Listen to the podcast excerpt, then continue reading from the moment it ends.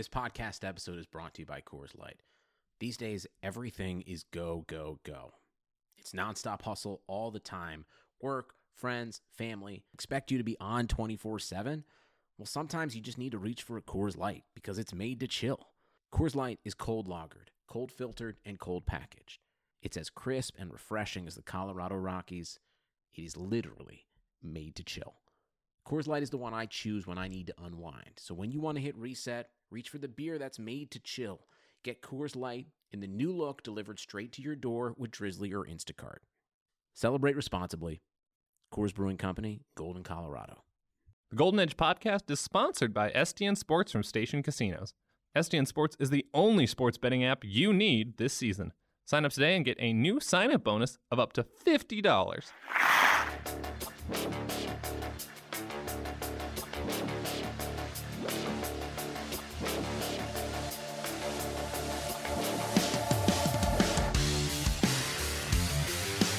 What is up, hockey fans? This is the Golden Edge podcast from the Review Journal. I am Ben Gotz, one of your two Golden Knights beat reporters. I am live in Nashville, where the Golden Knights are about to play the Nashville Predators the day before Thanksgiving. We have so much to get into today. I want to remind you that the Golden Edge podcast is presented by STN Sports Mobile from Station Casinos. But I also want to welcome in my partner in crime, my buddy on the beat, Dave Schoen, who is back in Las Vegas. Dave, how's it going? Awesome. I'm in my PJs like I promised I would be. We are bright and early on a Tuesday. I'm wearing my uh, Wisconsin hat just to uh, rub it in a little bit. So all set, all set. Well, there you go. I want to be more mad at Dave about that Wisconsin thing because I, of course, went to Minnesota and we have a big rivalry game this week for the Big Ten West title but he is in his pajamas because I made him get up early to do this podcast because I am on Central Time right now, as are the Golden Knights, and we have so much to get into with what's going on with the team right now. Uh, just a reminder to follow all our coverage at reviewjournal.com and check out this podcast uh, every Wednesday. We try to give it to you. Uh, Dave, I watched this Golden Knights team in Dallas last night. They lost four to two. We're recording this on Tuesday morning. Uh, the Knights do not appear to be good at the hockey right now, despite uh, it being their charge to do so, and despite there being expectations that they would be good at it. It just seems like this team is still in a funk. Absolutely, three in a row that they've lost uh, with that game last night. Since since basically we last talked, right? I mean, it last week we were like, well, maybe it's turning the corner, and then all of a sudden, which is the way that this season seems to have gone. It's like one step forward, two steps back. I, I don't know. I'm kind of curious what you thought about last night. I, I had some some maybe not some usual takeaways, I guess, from it. Um, but what, uh, maybe just what what were your thoughts off the off the bat? Yeah, so the Knights lost their uh, third straight last night. They're 0 2 and 1 in their last three, and 0 2 and 1 since we last talked. Uh, lost four or 2 1 to the Sharks in overtime, then 4 2 to the Edmonton Oilers, and 4 2 to the Dallas Stars last night, which was really a weird game against the Stars. You knew it'd be tough for the Golden Knights. The Shark or the Stars, excuse me, were coming in just red hot. They were 13 1 and 1 in their last 15, uh, or an 11 game point streak. And it was a weird game where the Knights didn't come out well in the first period. I thought, then they really, I thought, came out well in the second period, got a bunch of power plays, didn't do anything with them, and of course didn't really cut into their lead. Um, the main takeaways I had is one: the Stars had a third goal in the second period that just seemed to be a backbreaker for the Knights. Uh, the Knights were down two nothing. They fought back to get it to two one, despite being really bad on the power play. Then all of a sudden, despite the fact the Knights dominated the second period, the Stars got a late goal to you know keep the margin at two heading into the third. And then that last penalty kill really seemed to just deflate the Knights. The Sharks got a late power play in the third period. They scored to go up 4 2. And so the Knights went from kind of being in the game, it seemed, for most third period because Paul Stastny scored early to get it to 3 2 to just out. They were just done. And then Nate Schmidt, I thought was really interesting, is he said, if we get that penalty kill, I think we end up winning the game. So was, I was surprised to hear the Knights despite kind of being on the road against a really good team, had still a ton of confidence on their bench, but just that penalty kill just sucked out all the air out of the balloon. So those those are all points, and and and I think it's it's easy to look at the power play, and yeah, like th- that for me played a huge role in that in that game, and and the penalty kill and the special team, just just kind of everything. This was this was my issue with that game, the second goal. So the second goal was Lindell basically walking right down the slot. But if you back up and just look at the whole thing, like Reaves crashes into somebody at the blue line and Dallas goes the other way, but it's a two on three. Like they're back and Carrier is the forward and he's back. Like he's there. He's back. It's not like they had they gave up an odd man rush or anything. Carrier is kind of going through the neutral zone and he looks over his right shoulder basically to assess is there anybody that I need to pick up? Is there somebody on the back check that I need to get? And he saw that there was nobody there. So he goes into the play. And from there, what what I have an issue with is one, how does that pass get off, get through? You've got a two on three. You outnumber them. And then secondly, is the breakdown with Lindell. And I'm not sure where I guess if you want to say the blame goes, but if you watch Tom, Tomas Nosek on that back check, at no point does he put his head down and just skate, go, bust your butt to get back. He never does it. He's just always kind of coasting and he never really gets there. And then Nate Schmidt kind of comes over late. It, when Gerard Gallant talks about effort and these guys, and they all talk about effort and that's what you can control, that goal to me is just a major, major, major red flag. Yeah, it certainly wasn't a good look for the Knights after one, they got called out for their effort uh, after the loss to the Oilers uh, back at home, and we can get more into that a little bit later. And two, I mean, Gallant kind of spoke glowingly about the effort that he was seeing from the Stars before the game. I mean, he got asked, you know, do you need to see your team play with a little bit more fire against the Stars? And he called the Stars the most competitive team he's seen this season, kind of implying like, hey, they don't have a ton of star and talent, and certainly even some of the talent they do have hasn't necessarily played up to it this season. He's like, they work hard, they make the sacrifices you need to do to win. They're really solid defensively, and that's why they're a good hockey team. And we need to come out with that same level of intensity, or else we're going to get embarrassed. And for the most part, in the first period, it just didn't seem like the Knights came out with the right level of intensity. I mean, Jon Merrill took a penalty 25 seconds into the game. Uh, I mean, Mark Stone like phrased it bluntly, like we just didn't start the game on time. We didn't start the game when it was supposed to start, and that's been an issue for the Knights all season. It seems like um, there's just all these little things that get away from them, whether it be slow start, not picking up guys um, the back check, as you mentioned, and you just can't do that against other talented teams, which the Stars certainly are. The Oilers, who are leading the Pacific Division, certainly are, and uh, also this week the Sharks probably are because the Sharks have now moved ahead of the Golden Knights in the standings uh, as of this recording because the Sharks won in overtime last night to overtake the Golden Knights. Uh, well, we talk about all these things David. We're now almost a third of the way through the season for the Knights. So are we reaching a point where it's kind of no longer small sample size and this team just might not end up being what kind of people thought it would be preseason? And I shouldn't just say people. I mean, certainly us. I mean, I think we both had high expectations for this team, but they just do not look like that group right now. Yeah, I mean, I think it, it's still a tad early, and I, it's going to be so cliche. We're going to hear this forever that the St. Louis Blues were in last place in January and then went on to win the Stanley Cup. But it's true. So, in terms of the panic, it's it's not even. I haven't even eaten my turkey yet for Thanksgiving. So, you know, I don't know that we can completely just say, you know, throw your hands up and oh, season's done. Let's start scouting the draft and maybe they'll get it, you know, Alexis Lafreniere or something. I, I don't I don't think we go that direction, but you know what? So right now they're 11, 11 and 4. ninth place in, in the mm-hmm. Western Conference, one one point out of that playoff berth.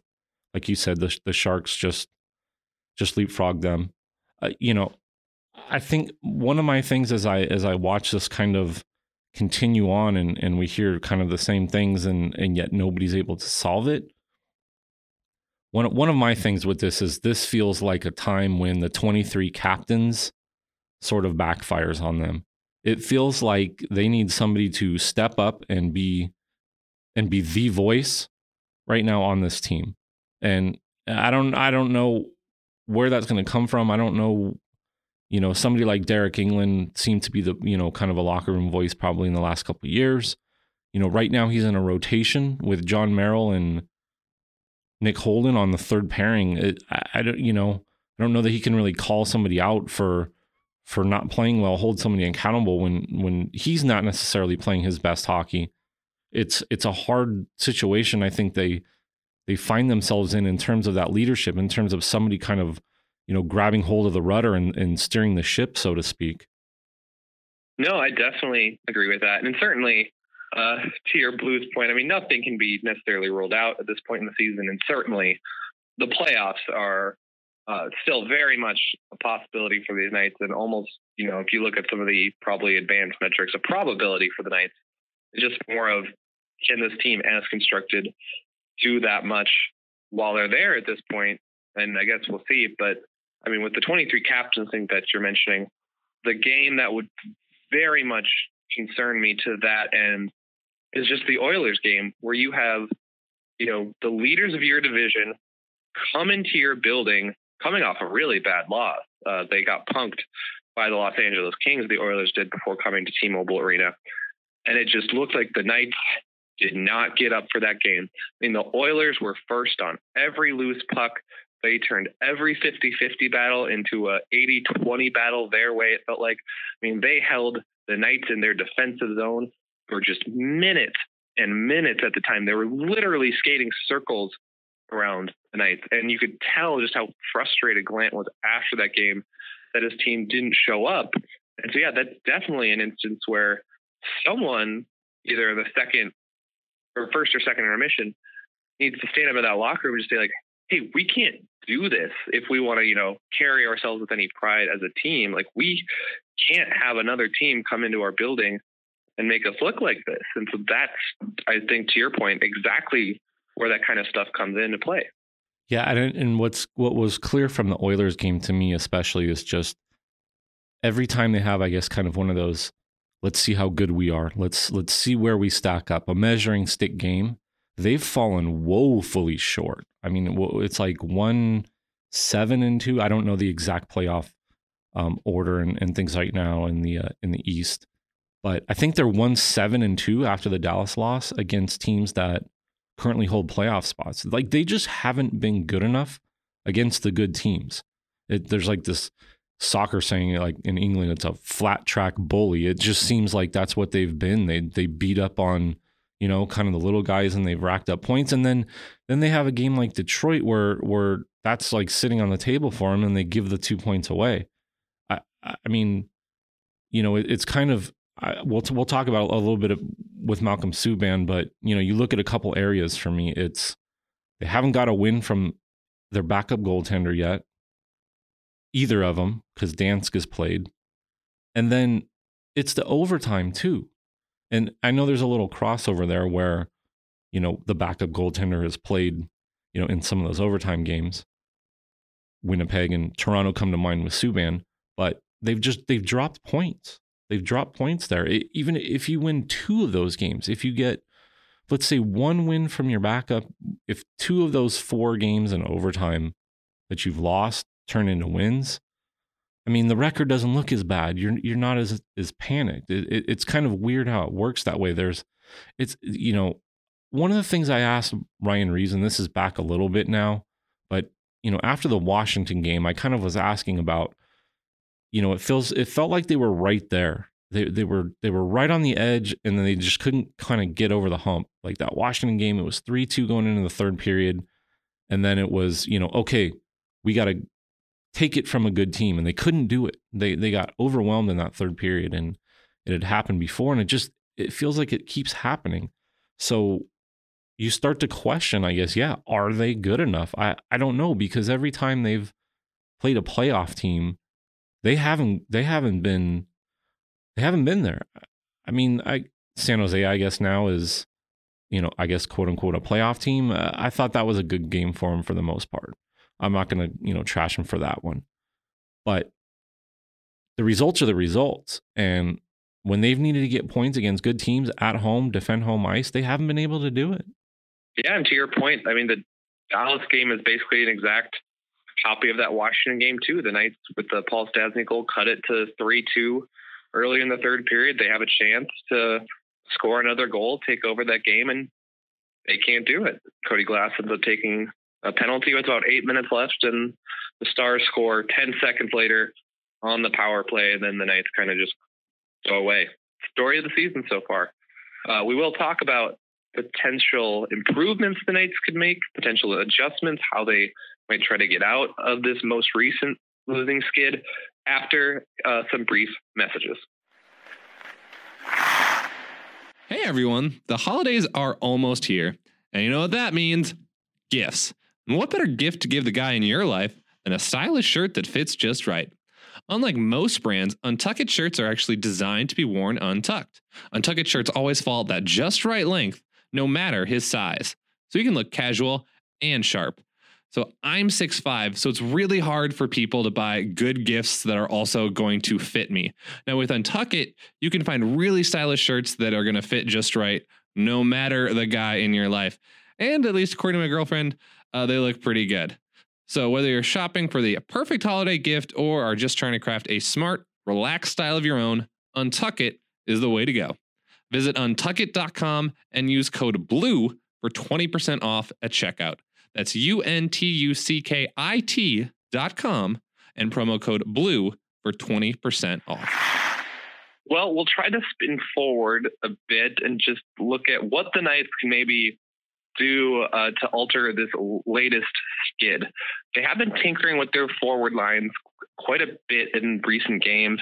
We saw their original top six come back together against the Stars, and then we had Tuch, Eakin, Glass get reunited on the third line. I don't think it went well overall.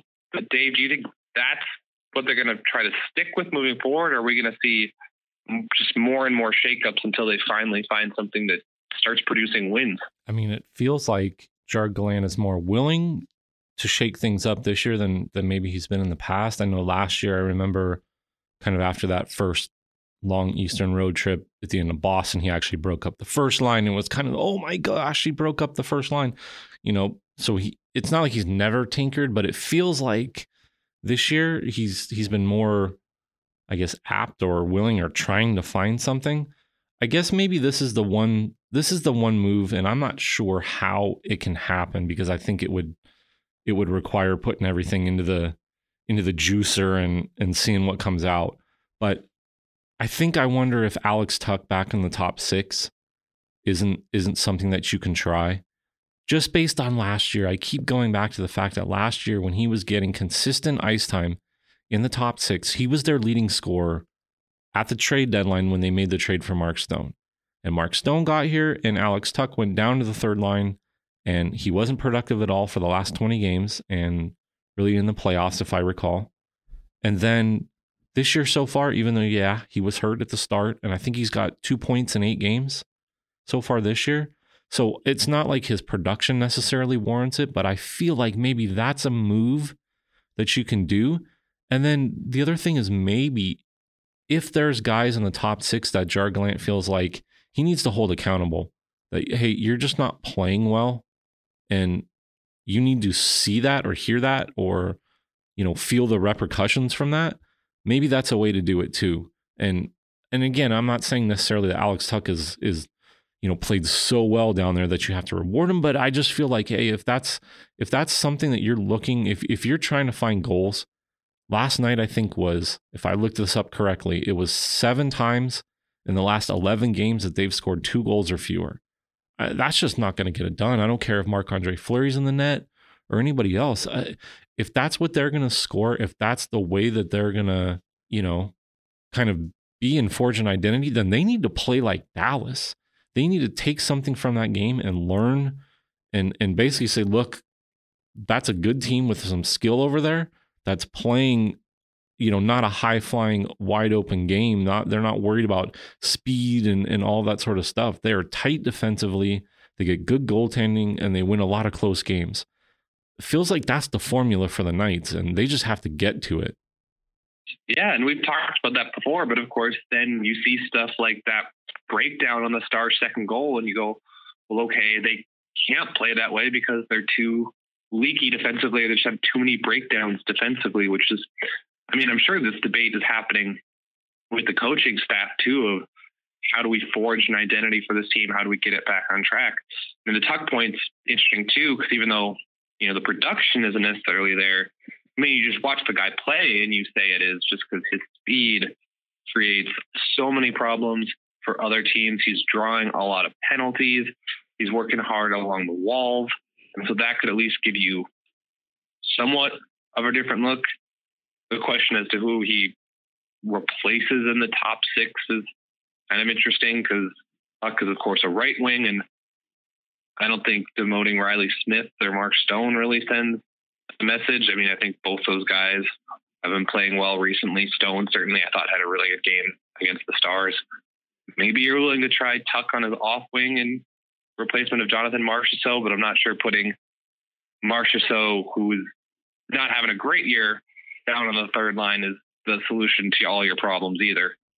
Yeah, and and I, guess I would counter that a little bit and, and say that Tuch is, I guess, technically right now playing on the left on that Eakin Glass, you know, Tuch yep. line.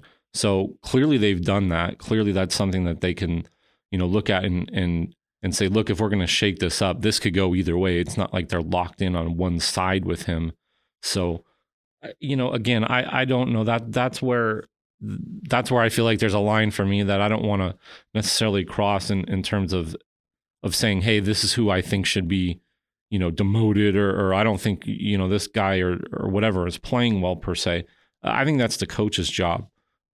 But I will, like I said, I just think I think if you're looking for a shakeup and, and you've done everything with your top six, you've moved these guys around, you've put Eakin up there, and you've bounced Stastny down, and you've twisted and turned with you know the left wings and and all this sort of stuff. The one thing that you haven't really done is put Tuch up there, you know, and maybe it makes maybe it takes reuniting like the All American line with Stastny and Pacioretty. I don't know, you know, and then maybe you put Marchessault with you know, with with Stone because they seem to have chemistry. I don't know. It, it, maybe that squeezes out Reilly Smith, and and like you said, I don't think he necessarily deserves that. But you got to try something, right? Because the way that they're going uh, offensively, it's just not going to get it done, especially in this day and age. You know, offense around the league is up. Two goals a game is just not going to do it. No, you are definitely right. I think one thing we can both agree is probably off the table is uh, I don't know Valentin Zykov to the rescue. Zykov is, of course, eligible to come back Friday against Arizona, and we will see how that situation plays out. But I don't think either of us are expecting much from him. Uh, the other move that they could look at, though, or at least I'm sure they're going to talk about, is backup goaltender.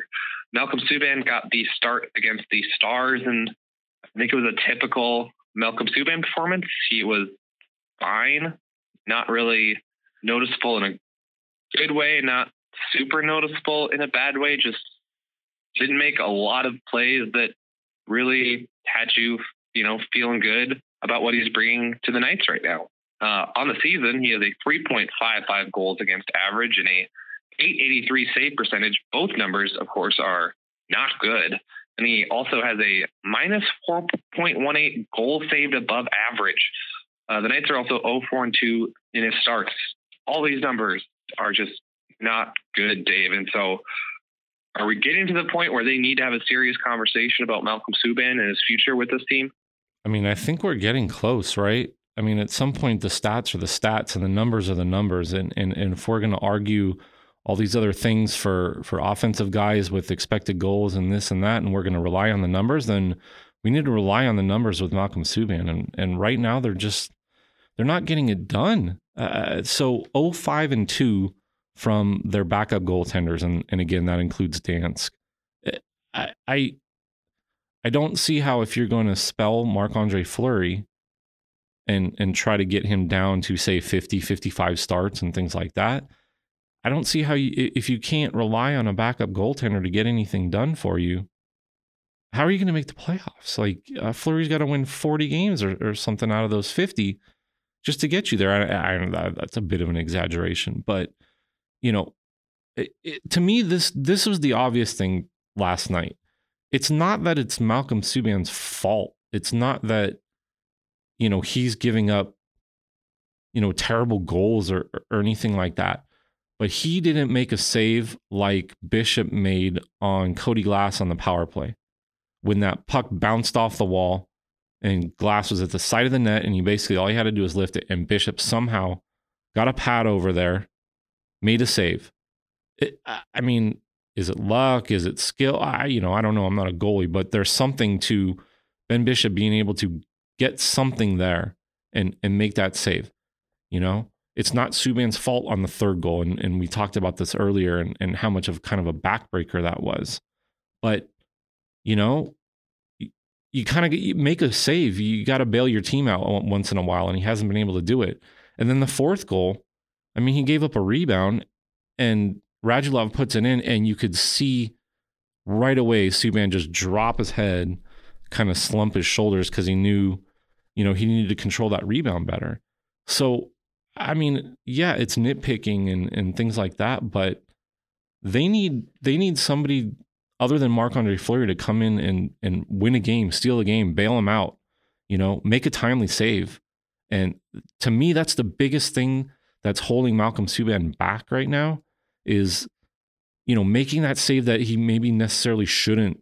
It's, you know, I mean, obviously Marc Andre Fleury is a Hall of Famer and and whatever. It's hard to compare, you know, the two of them when they're on the same team because I don't know that it's necessarily a fair comparison for Malcolm Subban, but you see Marc Andre Fleury, just how many saves he makes that, you know, you probably shouldn't make or or you couldn't make. It just turns out to be so timely for his team.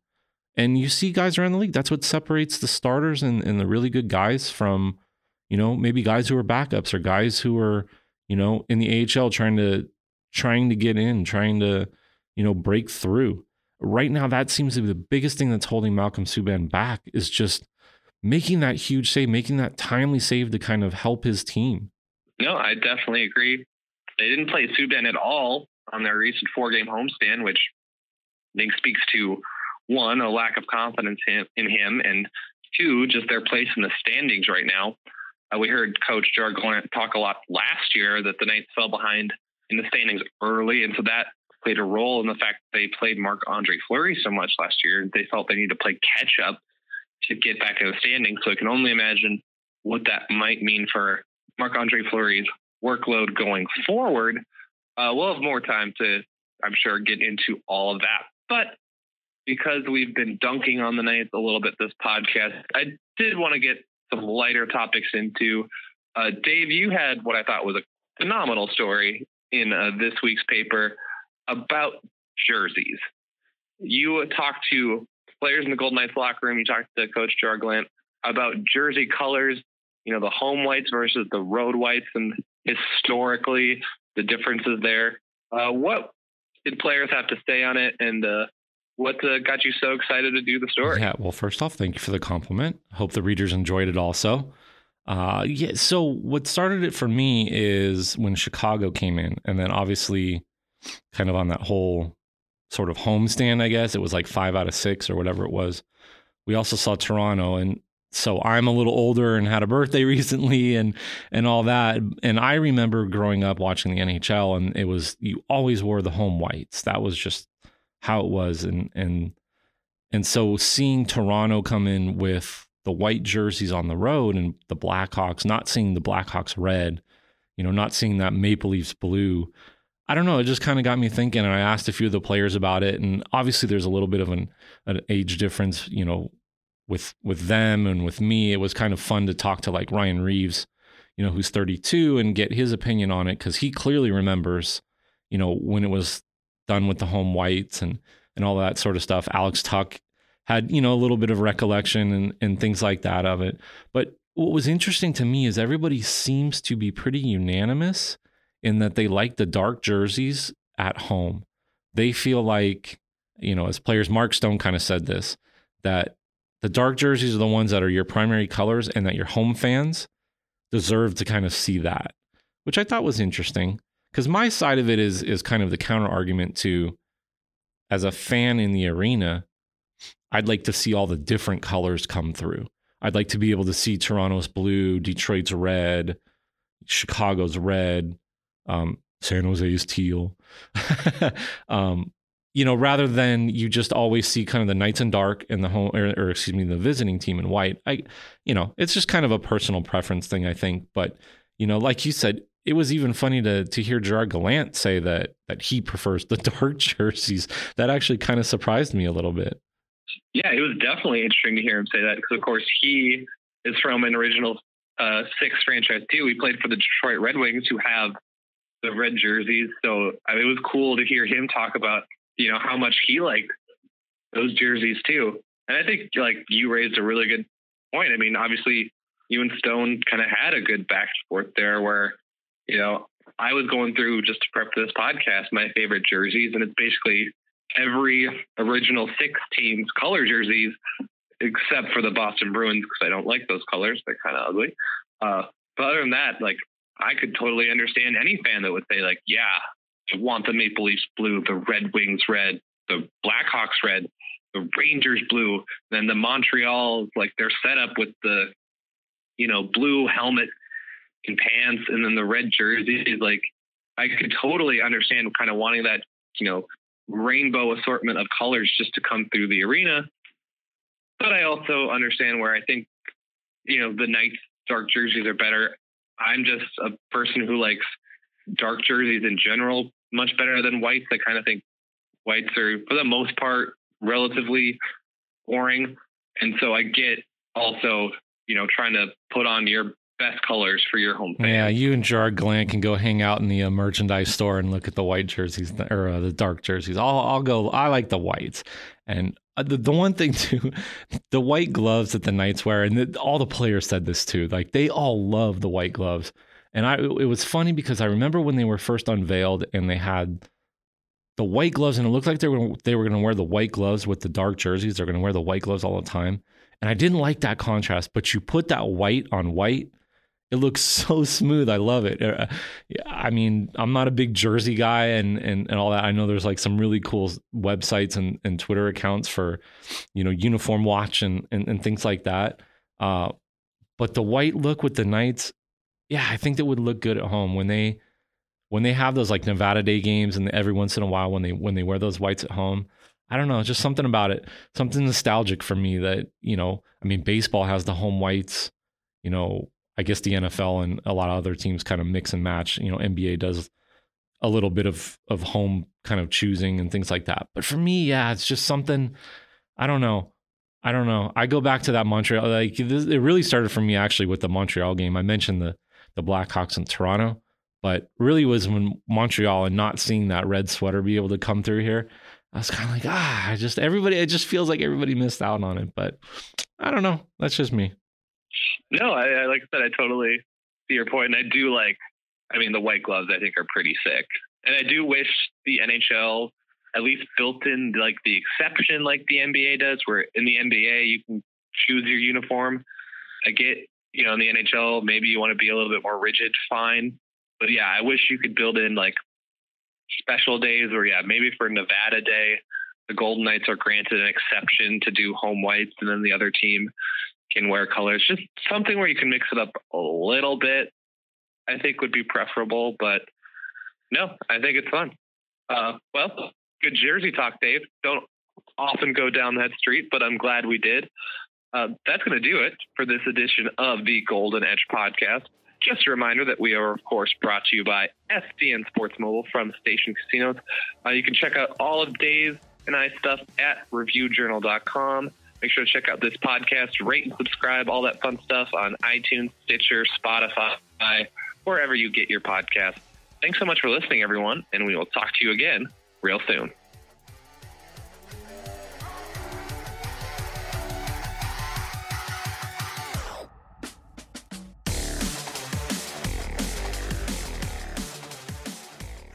Sugar Ray Leonard, Roberto Duran, Marvelous Marvin Hagler, and Thomas Hearns. Legends, whose four way rivalry defined one of the greatest eras in boxing history. Relive their decade of dominance in the new Showtime sports documentary, The Kings, a four part series premiering Sunday, June 6th, only on Showtime.